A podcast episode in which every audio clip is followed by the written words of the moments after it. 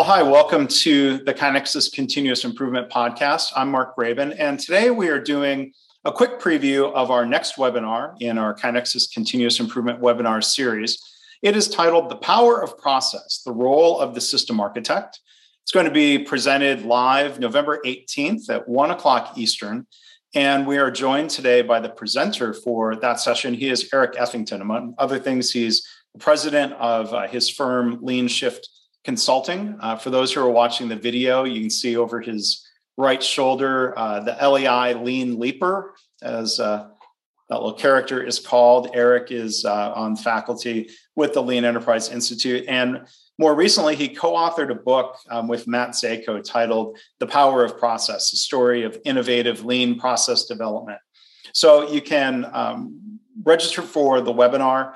Uh, if you're hearing this after the 18th, you can register and get the recording. Go to kainexus.com slash webinars, and you can also look for a link in the show notes. So again, we're joined by Eric Ethington. Eric, how are you? Doing good. Thanks, Mark. Well, I'm looking forward to um, you know the webinar. It'll share um, you know a slice of um, the great concepts that that are in the book. So I'm really looking forward to that. Um, before we do a little bit of preview of the content, can you share a little bit more about your background for for the listeners, Eric?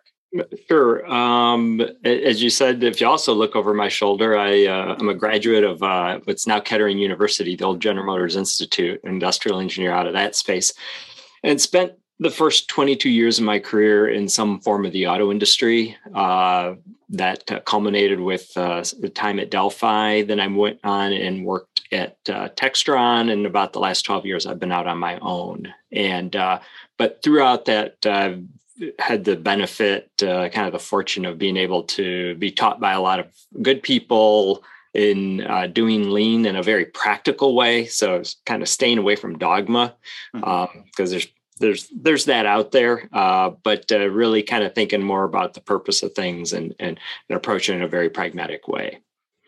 Yeah, and you, you talk about um, jargon, and in the books it, it says no slogans, um, and and so we Eric and I talked about that um, uh, in a little bit more depth in an episode of my Lean Blog interviews podcast series, where where Matt Zayko is also also with us. So I'll link to that in the show notes as well.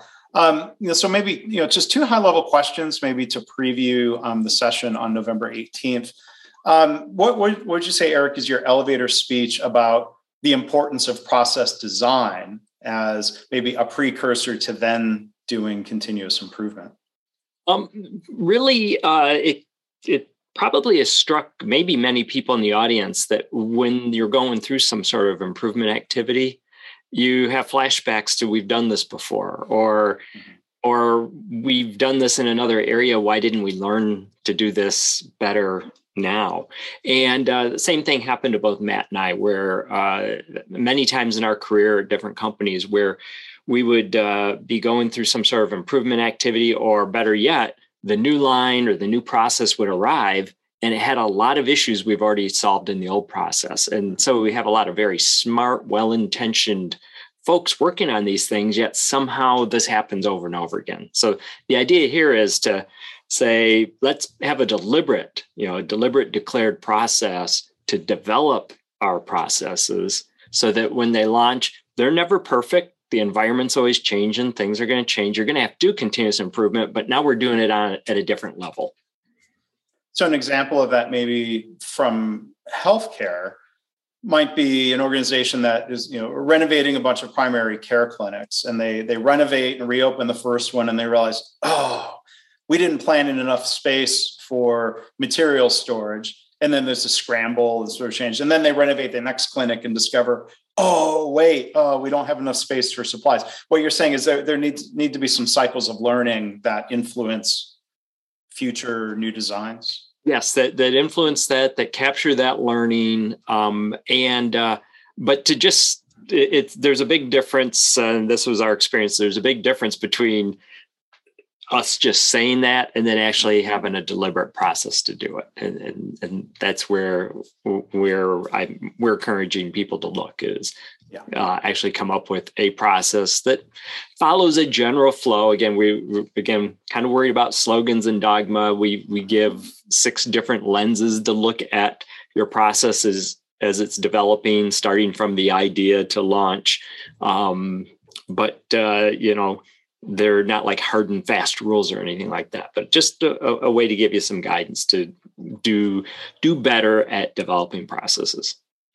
And you know, I use an example from healthcare, but what Eric is going to share, I, I know will have applicability um, to KaiNexus customers or others who are in manufacturing or um, other settings, because I think these these this process model that Eric um, shares and that Eric and Matt write about in their book, um, I, I, know is really broadly applicable.